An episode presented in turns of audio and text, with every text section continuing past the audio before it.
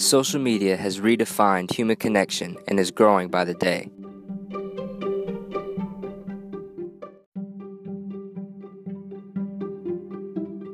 One could wonder if the benefits of social media have now been outweighed by its potential downsides.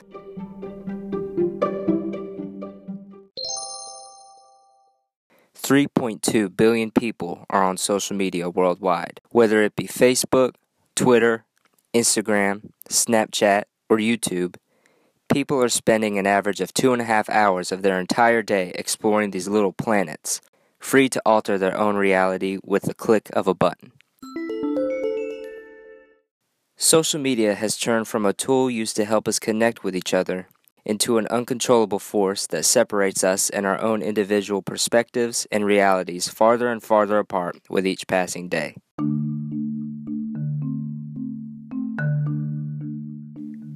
Only time will tell what the future holds for us in the world of social media.